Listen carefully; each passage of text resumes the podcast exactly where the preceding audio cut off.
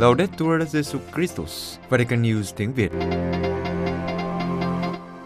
Radio Vatican, Vatican News tiếng Việt. Chương trình phát thanh hàng ngày về các hoạt động của Đức Thánh Cha, tin tức của Tòa Thánh và Giáo hội Hoàng Vũ được phát 7 ngày trên tuần từ Vatican và Roma. Kính mời quý vị nghe chương trình phát thanh hôm nay thứ Bảy ngày 20 tháng 5 gồm có Trước hết là bản tin Kế đến là chia sẻ lời Chúa và cuối cùng là mục nữ tu trong giáo hội. Bây giờ kính mời quý vị cùng Xuân Khánh và Anh Huy theo dõi tin tức. Đức Thánh Cha gửi điện thư chia buồn đến các nạn nhân của trận lũ lụt ở Bắc Ý.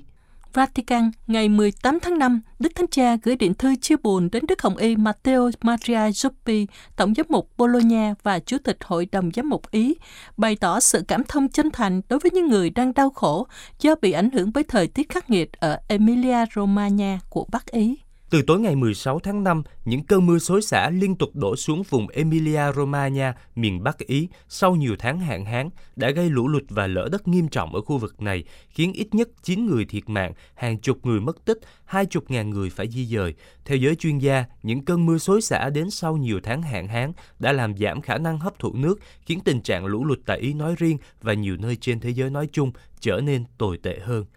Trong điện thư chia buồn được ký bởi Đức Tổng giám mục Edgar Peñapara, phụ tá quốc vụ Khanh, Đức Thánh Cha bảo đảm cầu nguyện cho những người đã khuất và chia buồn với gia đình của họ. Ngài cầu xin Chúa an ủi những người bị thương và nâng đỡ những ai đang chịu hậu quả của thiên tai nghiêm trọng. Đức Thánh Cha bày tỏ lòng biết ơn đối với tất cả những người trong hoàn cảnh khó khăn đang làm việc để mang lại sự cứu trợ và xoa dịu mọi đau khổ. Ngài cũng cảm ơn các cộng đoàn giáo phận vì đã thể hiện sự hiệp thông và tình huynh đệ gần gũi với những người dân đang gặp nhiều khó khăn. Cuối cùng, Đức Thánh Cha ban phép lành tông tòa cho tất cả mọi người như một dấu chỉ của sự gần gũi thiêng liêng đặc biệt. Roma dự kiến đón 35 triệu tín hữu hành hương trong năm thánh 2025. Roma dự kiến sẽ có 35 triệu tín hữu hành hương đến Roma trong năm thánh 2025 với khẩu hiệu Những người hành hương hy vọng năm 2025 là năm thánh thông thường sau đại năm thánh 2000. Công việc chuẩn bị năm thánh thường được lên kế hoạch từ những năm trước. Năm thánh hy vọng 2025 cũng không phải ngoại lệ. Chủ đề đã được công bố vào tháng 1 năm 2022 Giờ đây, Vatican và thành phố Roma đang chuẩn bị khởi động một số dự án cơ sở hạ tầng nhằm mang lại trải nghiệm tốt hơn cho các tín hữu hành hương. Hiện chính quyền Roma đã phân bổ khoảng 2 tỷ rưỡi đô la để thực hiện 87 dự án công trình công cộng và con số này có thể tăng lên 4 tỷ tư. Các công trình được lên kế hoạch cho toàn Roma, bao gồm làm cho các quảng trường trước các đền thờ, nhà ga trung ương Termini được sạch sẽ và đẹp hơn – phục hồi các di sản văn hóa, các công trình cổ, xây dựng đường hầm dành cho người đi bộ từ Vatican đến Bảo tàng Vatican, trung tâm đón tiếp người vô gia cư, nhà vệ sinh công cộng.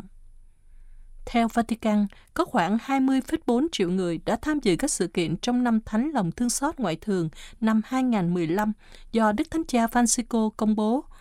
trong năm thánh 2025 sắp tới, Vatican và chính quyền Roma dự tính có khoảng 35 triệu người đến kinh thành muôn thuở.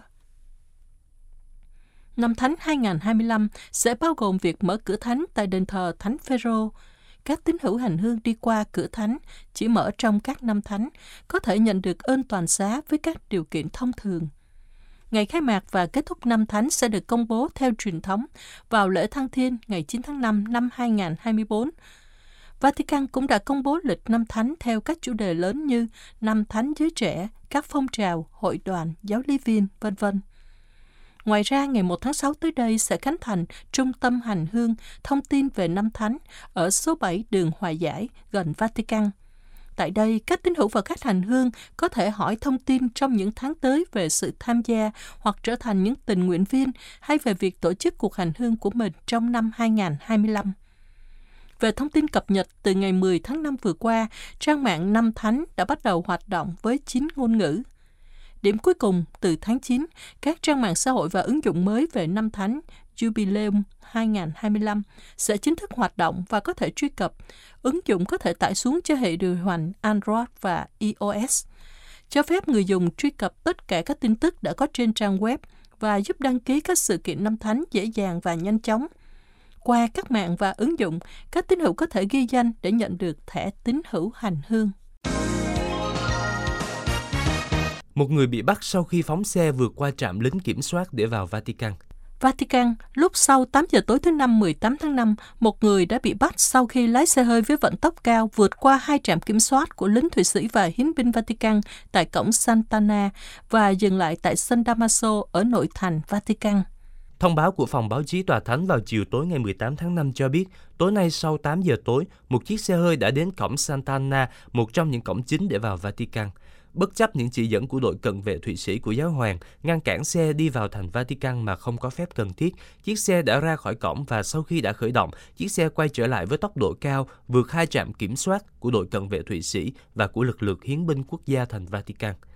Thông cáo nói tiếp, trong một nỗ lực để dừng chiếc xe, một thành viên của lực lượng hiến binh đang canh gác ở cổng đã bắn một phát súng lục về phía lớp trước của chiếc xe. Mặc dù đã bắn trúng tấm chắn bùn phía trước bên trái, chiếc xe tiếp tục chạy Mã báo động đã được phát đi nhanh chóng qua đài phát thanh, lực lượng bảo vệ đã đóng cổng Zecca và lối đi vào phía sau đền thờ Thánh Phêrô đến vườn Vatican và ở sân trước nhà trọ Santa Marta, nơi cư trú của Đức Thánh Cha. Theo thông cáo, trong khi chiếc xe đến sân Damaso, người lái xe tự ý bước ra ngoài và bị lực lượng hiến binh chặn lại và bắt giữ. Người đàn ông, khoảng 40 tuổi, ngay lập tức được các bác sĩ của phân bộ y tế và vệ sinh của quốc gia thành Vatican kiểm tra sức khỏe và được phát hiện có tình trạng thay đổi tâm sinh lý nghiêm trọng. Thông cáo cho biết thêm, hiện tại người đàn ông đang bị giam tại phòng giam trong khuôn viên mới của doanh trại hiến binh theo quyết định của cơ quan tư pháp. Hội đồng giám mục Bồ Đào Nha vô cùng đau buồn về việc nước này hợp pháp hóa an tử và trợ tử. Bồ Đào Nha Ngày 17 tháng 5, Hội đồng Giám mục Bồ Đào Nha đã bày tỏ sự đau buồn sâu sắc khi nước này hợp pháp hóa những cách xâm phạm sự sống con người được gọi cách hoa mỹ là an tử và trợ tử. Các ngài nói rằng với việc hợp pháp hóa an tử, nguyên tắc cơ bản về quyền bất khả xâm phạm của sự sống con người bị phá vỡ. Trong một tuyên bố gửi cho hãng tin Ecclesia, các giám mục Bồ Đào Nha viết, như chúng tôi đã tái khẳng định nhiều lần trong suốt quá trình lập pháp hiện đã kết thúc với việc hợp pháp hóa an tử, nguyên tắc cơ bản về quyền bất khả xâm phạm sự sống con người bị phá vỡ và những cánh cửa nguy hiểm mở ra cho việc mở rộng các tình huống, trong đó một người có thể yêu cầu trợ tử. Các giám mục hiểu rằng với việc hợp pháp hóa thực hành an tử, sự sống con người không được bảo vệ nhưng bị tấn công nghiêm trọng vào giá trị và phẩm giá của nó. Cái chết hiện được trình bày như một giải pháp cho sự đau đớn và đau khổ, thay vì thúc đẩy việc chăm sóc giảm nhẹ nhân đạo cho đến khi kết thúc cuộc đời một cách tự nhiên. Các ngài lặp lại lời kêu gọi các gia đình và chuyên gia y tế, những người phải luôn được đảm bảo quyền phản đối vì lương tâm, dứt khoát từ chối những khả thể được mở ra bởi việc hợp pháp hóa thực hành an tử. Hội đồng giám mục Bồ Đào Nha nhận định rằng hợp pháp hóa an tử và trợ tử là một bước thụt lùi rõ ràng về mặt văn minh. Các ngài hy vọng việc này có thể bị thu hồi và sự sống con người vốn là món quà vô giá, một lần nữa sẽ được coi trọng và bảo vệ trong tất cả các giai đoạn của nó. Tuyên bố của các giám mục Bồ Đào Nha cũng nói, chúng tôi chia sẻ nỗi buồn được Đức Thánh Cha Francisco bày tỏ vào ngày 13 tháng 5 sau khi Quốc hội xác nhận cho phép hỗ trợ cái chết về mặt y tế. Ngày 12 tháng 5, Quốc hội Bồ Đào Nha đã bỏ phiếu cho phép hỗ trợ tự tử về mặt y tế trong một số trường hợp hạn chế. Luật pháp quy định rằng một người yêu cầu trợ tử phải ở trong tình trạng đau đớn dữ dội với thương tật nghiêm trọng hoặc mắc bệnh nghiêm trọng và không thể chữa khỏi. Một bác sĩ cũng có thể làm cho bệnh nhân chết an tử khi việc trợ tử về mặt y tế không thể thực hiện được do bệnh nhân bị khuyết tật về thể lý. Trợ tử là việc cung cấp thuốc gây chết người để bệnh nhân có thể tự kết liễu sự sống, trong khi an tử là việc bác sĩ trực tiếp làm cho bệnh nhân chết cách nhẹ nhàng. Luật mới của Bồ Đào Nha được đa số phiếu thông qua, đảo ngược quyền phủ quyết trước đó của Tổng thống Marcelo Rebelo de Sousa, một tín hữu công giáo. Chế độ độc tài Nicaragua tuyên bố giải thể tự nguyện một trường đại học đào tạo chủng sinh. Nicaragua Bộ Nội vụ Nicaragua đã thông báo trên các phương tiện truyền thông chính thức về việc tự nguyện giải thể Đại học Công giáo vô nhiễm nguyên tội của Tổng giáo phận Managua, một trung tâm đào tạo cho các chúng sinh của thủ đô Nicaragua theo thỏa thuận cấp Bộ trưởng 77 2023 OSFL được công bố vào ngày 18 tháng 5 trên tờ La Gazzetta, tờ báo chính thức của chế độ, Bộ trưởng Nội vụ bà Maria Amelia Coronei Kinloch đã phê chuẩn bằng cách giải thể tự nguyện được các thành viên đồng ý hủy bỏ tư cách pháp nhân của đại học. Theo chính phủ Nicaragua, trường đại học được đăng ký trong hồ sơ công khai từ tháng 7 năm 2012 đã bị cáo buộc không tuân thủ các nghĩa vụ của mình kể từ năm 2015 vì họ không báo cáo tài chính và ban giám đốc. Tuy nhiên, tờ báo điều tra địa phương Confidential cho biết rằng đại diện của một số tổ chức quốc gia bị giải thể đã cáo buộc Bộ Nội vụ đã ngăn cản họ tuân thủ việc nộp các tài liệu cần thiết. Trụ sở chính của Đại học Công giáo vô nhiễm nguyên tội được đặt trong cùng cơ sở với Đại chủng viện La Purísima ở Managua, thủ đô Nicaragua, và đó là nơi các chủng sinh của Tổng giáo phận được đào tạo chuyên sâu về triết học và thần học kể từ năm 2011. Hiệu trưởng của đại học là cha Ellen Castro Rodriguez. Hiệu trưởng đầu tiên của đại học là đức cha Shinzo Baez, giám mục phụ tá của Managua, hiện đang sống lưu vong ở Hoa Kỳ sau khi nhận lời đe dọa mạng sống. Ngài là một trong những giáo sĩ chỉ trích chế độ độc tài Nicaragua nhiều nhất. Từ tháng 12 năm 2021 đến tháng 3 năm 2023, khoảng 19 trường đại học trong nước đã buộc phải đóng cửa. Trong số những trường bị ảnh hưởng có Đại học Juan Paulo II và Đại học Kitô giáo tự trị Nicaragua. Không giống như những gì đã xảy ra với Đại học Công giáo vô nhiễm nguyên tội, hai tổ chức giáo dục đại học trên đã buộc phải chuyển quyền sở hữu đồ đạc và bất động sản của họ cho nhà nước Nicaragua. Theo báo cáo, Nicaragua, một giáo hội bị bắt hại mới được công bố, trong 5 năm qua đã có ít nhất 529 vụ tấn công do chế độ độc tài của Tổng thống Nicaragua Daniel Ortega thực hiện nhằm vào giáo hội, trong đó có 90 vụ trong năm 2023. Báo cáo đặc biệt lưu ý đến các trường hợp việc giam giữ đức cha Rolando Alvarez, người đã bị kết án oan 26 năm 4 tháng tù hồi tháng 2 năm nay, việc trục xuất 32 nữ tu khỏi Nicaragua, 7 tòa nhà của giáo hội bị chế độ tịch thu và các phương tiện truyền thông khác nhau của giáo hội phải ngừng hoạt động. Liên minh các tổ chức phụ nữ công giáo thế giới nhóm đại hội Assisi Liên minh các tổ chức phụ nữ công giáo thế giới, nhóm đại hội từ ngày 14 đến ngày 20 tháng 5 với mong muốn trở thành những nghệ nhân của tình huynh đệ nhân loại vì một thế giới hòa bình. Các phụ nữ đến từ 38 quốc gia cùng thảo luận về cải tổ quy chế, các dự án mới và bầu chọn hội đồng và chủ tịch. Trước khi đến Assisi ngày 13 tháng 5, 1.800 thành viên của Liên minh các tổ chức phụ nữ công giáo thế giới đã ý kiến Đức Thánh Cha. Trong dịp này, Đức Thánh Cha cảm ơn các phụ nữ công giáo vì những gì họ đã thực hiện và khuyến khích họ tiếp tục nhiệt thành thực hiện các dự án ủng hộ công cuộc loan báo tin mừng theo tiếng nói bên trong của Thánh Thần.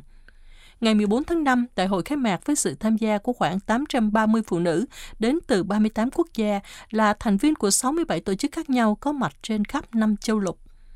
Trong những ngày đầu gặp gỡ, các phụ nữ đã thảo luận, chia sẻ về chủ đề Phụ nữ trong giáo hội – Ngoài ra, các tham dự viên còn có một số buổi họp khu vực để thông tin cho nhau về các hoạt động do các tổ chức thành viên thực hiện. Các buổi chiều tối dành cho phần lễ hội với chia sẻ văn hóa. Chương trình cũng đã được dự kiến với phần thảo luận về cải tổ quy chế, các dự án mới, bầu chọn hội đồng và chủ tịch.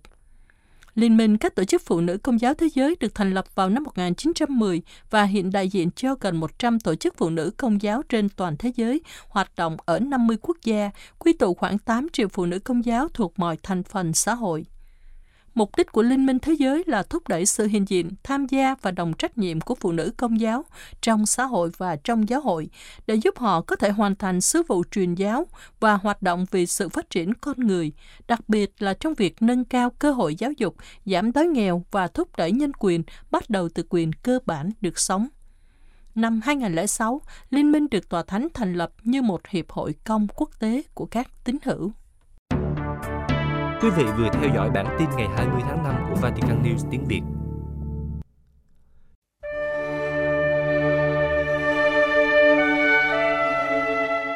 Vatican News tiếng Việt Chuyên mục Chia sẻ lời Chúa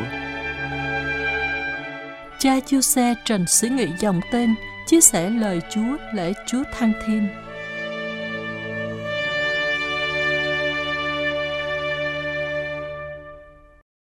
Quý ông bà và anh chị em rất thân mến, nhiều nơi trong giáo hội đã mừng mầu nhiệm Chúa Giêsu về trời vào thứ năm vừa qua, tức thứ năm trong tuần 6 mùa phục sinh. Cũng có nhiều nơi dời ngày mừng lễ Chúa Giêsu về trời vào Chủ nhật tuần 7 mùa phục sinh.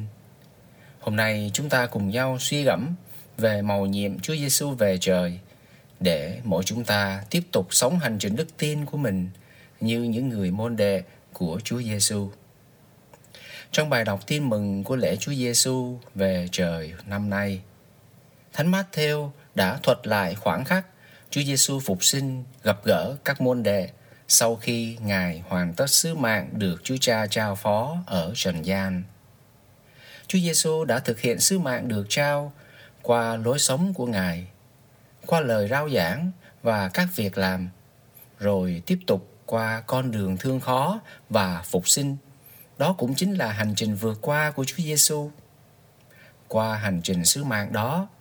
Chúa Giêsu đã chỉ lối cho con người đi đến với chính Thiên Chúa. Sau khi hoàn thành sứ mạng của mình, Chúa Giêsu về trời. Chúa Giêsu về trời, đó chính là trở về gắn kết với Chúa Cha một cách tròn đầy viên mãn, không lệ thuộc vào thời gian và không gian. Trước khi về trời, trở về với Chúa Cha, Chúa Giêsu trao sứ mạng cho các môn đệ. Anh em hãy đi và làm cho muôn dân trở thành môn đệ. Chúa Giêsu kết thúc hành trình sứ mạng của mình,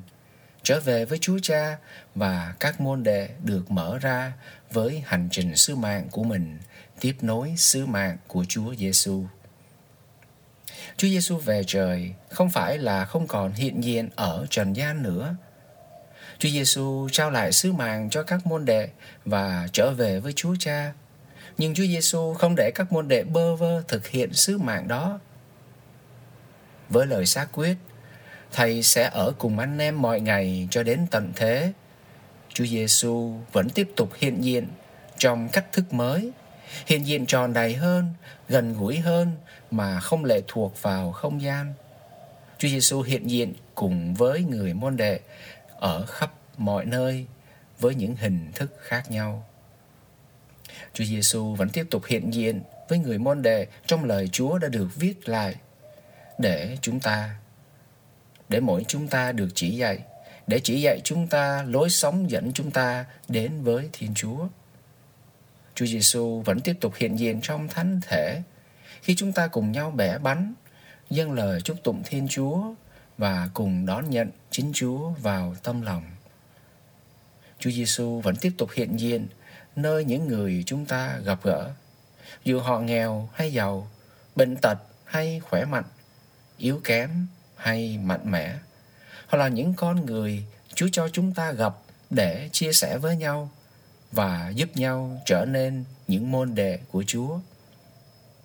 Chúa Giêsu vẫn tiếp tục hiện diện và đồng hành với từng môn đệ trên khắp nẻo đường loan báo tin mừng của Chúa, phục vụ Chúa và phục vụ con người hôm nay của từng người môn đệ. Hôm nay, khi suy ngẫm về mầu nhiệm Chúa Giêsu về trời,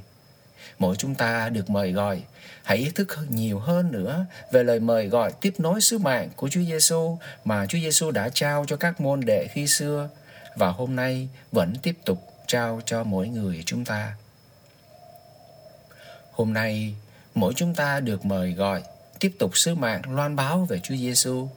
loan báo tin mừng của Chúa Giêsu và giúp người khác tuân giữ cũng như sống những giá trị tin mừng mà Chúa Giêsu đã trao cho những người môn đệ, trao cho tất cả mọi người. Chúng ta loan báo tin mừng của Chúa qua lời nói, qua cách ứng xử, qua hành động yêu thương chia sẻ của mình để tin mừng của Chúa thật sự trở nên niềm vui sâu lắng nơi mỗi người chúng ta gặp gỡ để tất cả chúng ta nhận diện được sự hiện diện và tình yêu của Chúa dành cho từng người để tất cả chúng ta trở nên môn đệ của Chúa. Khi chúng ta loan báo và giúp người khác sống những giá trị tin mừng, sống những lời Chúa Giêsu đã dạy, chúng ta và họ được dẫn đến với Thiên Chúa Ba Ngôi để mỗi người được chia sẻ sự sống của Thiên Chúa. Suốt cả hành trình sứ mạng của mình, Chúa Giêsu luôn quy hướng về Chúa Cha và khi kết thúc hành trình sứ mạng thì Chúa Giêsu trở về với Chúa Cha. Hôm nay, mỗi chúng ta đang trên hành trình tiếp nối sứ mạng của Chúa Giêsu trao cho mỗi người. Dù mình là giáo dân hay là tu sĩ, mỗi chúng ta hãy tiếp tục sống hành trình sứ mạng của bản thân mình với tâm tình luôn quy hướng về chính Thiên Chúa để cùng với Chúa Giêsu mỗi ngày chúng ta được gắn kết với chính Thiên Chúa hơn nữa cho đến khi mỗi chúng ta hoàn tất sứ mạng được trao trên cõi đời này chúng ta cũng sẽ trở về với chính Chúa được chia sẻ sự sống viên mãn vĩnh cửu cùng cùng với Chúa. Chúng ta hãy cùng cầu xin Chúa cho mỗi chúng ta trong từng ngày sống được ơn nhận ra Chúa vẫn đang hiện diện trong mọi sự quanh ta, trong mọi biến cố quanh ta, trong mọi người quanh ta. Để rồi mỗi người chúng ta được gắn kết với Chúa hơn mỗi ngày. Xin cho chúng ta được ơn can đảm, cùng gắn kết, cùng lao tác với Chúa mỗi ngày để sự sống của Chúa được lớn lên trong mỗi chúng ta và nơi những người chúng ta gặp gỡ trong từng ngày sống cho đến khi mỗi chúng ta được trở về chia sẻ tròn vẹn sự sống với chính Thiên Chúa. Amen.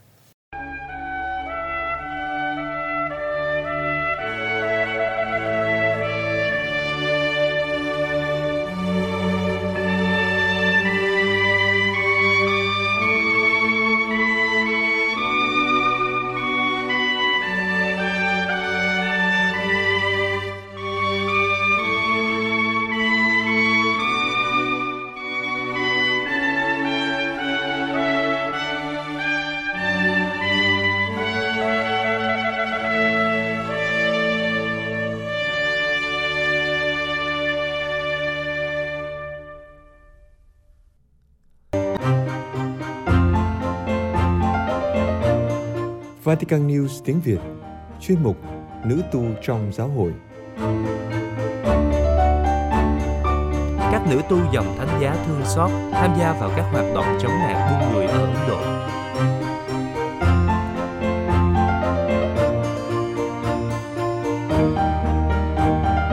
Vào năm 2012, các nữ tu dòng thánh giá thương xót ở Ấn Độ đã đón nhận ơn gọi của họ để trực tiếp tham gia trợ giúp những nạn nhân của nạn buôn người và hiện các chị đang tích cực tham gia vào các dự án chống nạn buôn người trên khắp Ấn Độ. Nước Thiên Chúa là vương quốc của nhân quyền, công lý, bình đẳng, nhân phẩm, lòng trắc ẩn và hòa bình cho tất cả mọi người. Ngày nay chúng ta được mời gọi để xây dựng vương quốc của người, đặc biệt là giải phóng những người bị áp bức và đem tin mừng cho người nghèo khó. Trong thế giới đầy những vụ lạm dụng bi kịch và phức tạp đối với phụ nữ và trẻ em, đặc biệt là những người thuộc các tầng lớp dễ bị tổn thương, việc buôn bán phụ nữ và trẻ em là một sự xúc phạm đến nhân phẩm và quyền của họ. Do đó vào năm 2008, Tổng tu nghị của dòng nữ tu thánh giá thương xót đã hoạt động để giải quyết vấn nạn buôn người, đặc biệt là nạn buôn bán trẻ nữ và phụ nữ. Các đại biểu của Tổng Công nghị đã cùng nhau phân tích vấn đề và tìm cách chống lại chế độ nô lệ thời hiện đại và vi phạm nhân quyền trắng trợn này. Để điều phối các hoạt động trong dòng, họ đã thành lập một ủy ban tại Tổng hội ở Ingenbon, Thụy Sĩ, nơi dòng hội được thành lập. Sau đó, Đại hội các bề trên giám tỉnh và phụ tỉnh được tổ chức vào năm 2012 tại Ấn Độ đã mạo hiểm hướng tới việc làm một điều gì đó chung Sơ Regina nói, lời Đức Thánh Cha Francisco kêu gọi hiệp nhất những nỗ lực để ngăn chặn tội ác này đã củng cố thêm những nỗ lực của chúng tôi với tư cách là một hội dòng.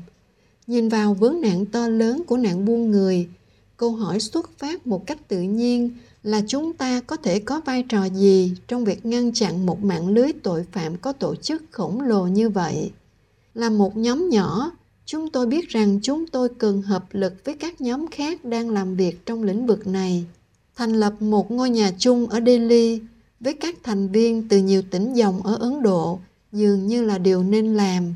Ở đó, một số tổ chức phi chính phủ hoạt động ở nhiều cấp độ khác nhau, phòng ngừa, cứu hộ, phục hồi, tái hòa nhập. Vào năm 2017, các sơ bắt đầu làm việc với các tổ chức phi chính phủ khác nhau dưới sự hướng dẫn của một điều phối viên quốc gia. Các nữ tu cộng tác với các tổ chức phi chính phủ này trong việc tìm kiếm trẻ em tại các nhà ga xe lửa ở New Delhi và Anand Vihar. Sir Regina giải thích từ 6 giờ sáng đến 6 giờ chiều, Chúng tôi từng hai người một đi tìm các trẻ em. Một số em vì lý do nào đó đã bỏ nhà ra đi. Những em khác bị những kẻ buôn người đã đưa đi làm lao động trẻ em, ăn xin hoặc thậm chí buôn bán nội tạng. Các cô gái bị dụ đến thành phố với những lời hứa hảo huyền về công việc và hôn nhân tốt. Một số thanh thiếu niên bỏ trốn và đến thành phố với rất ít hoặc không có tiền, mang theo ước mơ về một cuộc sống hôn nhân hạnh phúc. Sơ Regina nói tiếp, khi biết các dấu hiệu cần tìm để nhận ra những đứa trẻ này, chúng tôi nhẹ nhàng tiếp cận các em và bắt đầu trò chuyện với chúng. Chúng tôi tin tưởng các em và thu thập thông tin chi tiết về chuyến đi cũng như thông tin về cha mẹ các em. Phải cần rất nhiều kiên nhẫn và thời gian để có được câu chuyện thật từ các em. Chúng tôi tư vấn cho các em và giúp cho các em biết về nạn buôn bán trẻ em. Sau đó, chúng tôi nói chuyện với cha mẹ của các em và xác nhận xem họ có biết về chuyến đi của con mình hay không. Nếu các em đến từ thành phố hoặc xung quanh thành phố, chúng tôi sẽ giao trả các em trực tiếp cho cha mẹ. Nếu không, chúng tôi sẽ đưa các em đến đồn cảnh sát để ghi nhận, rồi kiểm tra y tế và sau đó các em được đưa vào nhà tạm trú để tìm thông tin gia đình. Chúng tôi rất hài lòng và vui mừng khi thấy các em được đoàn tụ với gia đình. Phần lớn các bậc cha mẹ đều khóc khi biết tin con họ được an toàn khi ở với chúng tôi. Sarachani, quản lý trung tâm thánh giá Asaniwas ở Machatoli, Jharkhand, được mở cửa vào năm 2016. Các sơ cung cấp các chương trình nâng cao nhận thức cho học sinh và các nhóm khác nhau về hậu quả của việc di cư và buôn người. Trong khoảng thời gian 6 năm, các nữ tu đã hoàn thành 150 chương trình như vậy. Thông qua việc thăm viếng các gia đình, các sơ biết được số người đã di cư khỏi khu vực. Sarachani kể tiếp, trong quá trình di cư, nhiều người bị mua bán và không trở về nhà trong vài năm. Một số phụ huynh đến gặp chúng tôi để nhờ giúp tìm kiếm con gái của họ và có thể đưa chúng trở về. Các nữ tu cũng cung cấp nơi trú ẩn cho các thiếu nữ và sau đó các em có thể học cắt may và các hoạt động tạo thu nhập khác, ví dụ như trồng nấm và làm nến. Sir Rachel nói thêm, ở với chúng tôi, các em lấy lại được sự tự tin và khi người nhà của các em chấp nhận, các em sẽ được trở về nhà. Sơ Teresa Dolci và các sơ khác làm việc với các thiếu nữ mù chữ hoặc bỏ học và với cả một số em đã được đi học từ các vườn trà và trên đồi. Sơ Teresa giải thích, chúng tôi làm việc chủ yếu để ngăn ngừa bằng cách xác định những cô gái nghèo sau khi học xong trung học hoặc thậm chí học đại học đang ở nhà và dễ trở thành nạn nhân, nạn buôn người nhất. Họ là mục tiêu của những kẻ buôn người bằng cách hứa hẹn cho họ một công việc tốt ở các thành phố đô thị. Những cô gái này không thể tham gia bất kỳ khóa đào tạo chuyên nghiệp nào và không thể kiếm được một công việc phù hợp. Vì vậy, họ dễ dàng đồng ý và ra đi. Các nữ tu hỗ trợ tài chính để những cô gái này được đào tạo và từ đó có việc làm tốt cho gia đình họ đối với các trường hợp phức tạp hơn thì cần có sự can thiệp cụ thể hơn, bao gồm liên hệ với cảnh sát địa phương, thăm hỏi và tư vấn cho gia đình nạn nhân cũng như hòa giải. Người ta biết rằng nếu bất kỳ phụ nữ hay thiếu nữ nào gặp khó khăn, các sơ sẽ cố gắng giúp đỡ họ bằng mọi cách có thể.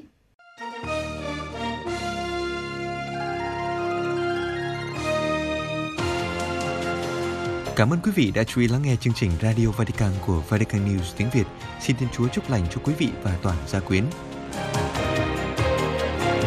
Laudetur Jesu Christus, ngợi khen Chúa Giêsu Kitô.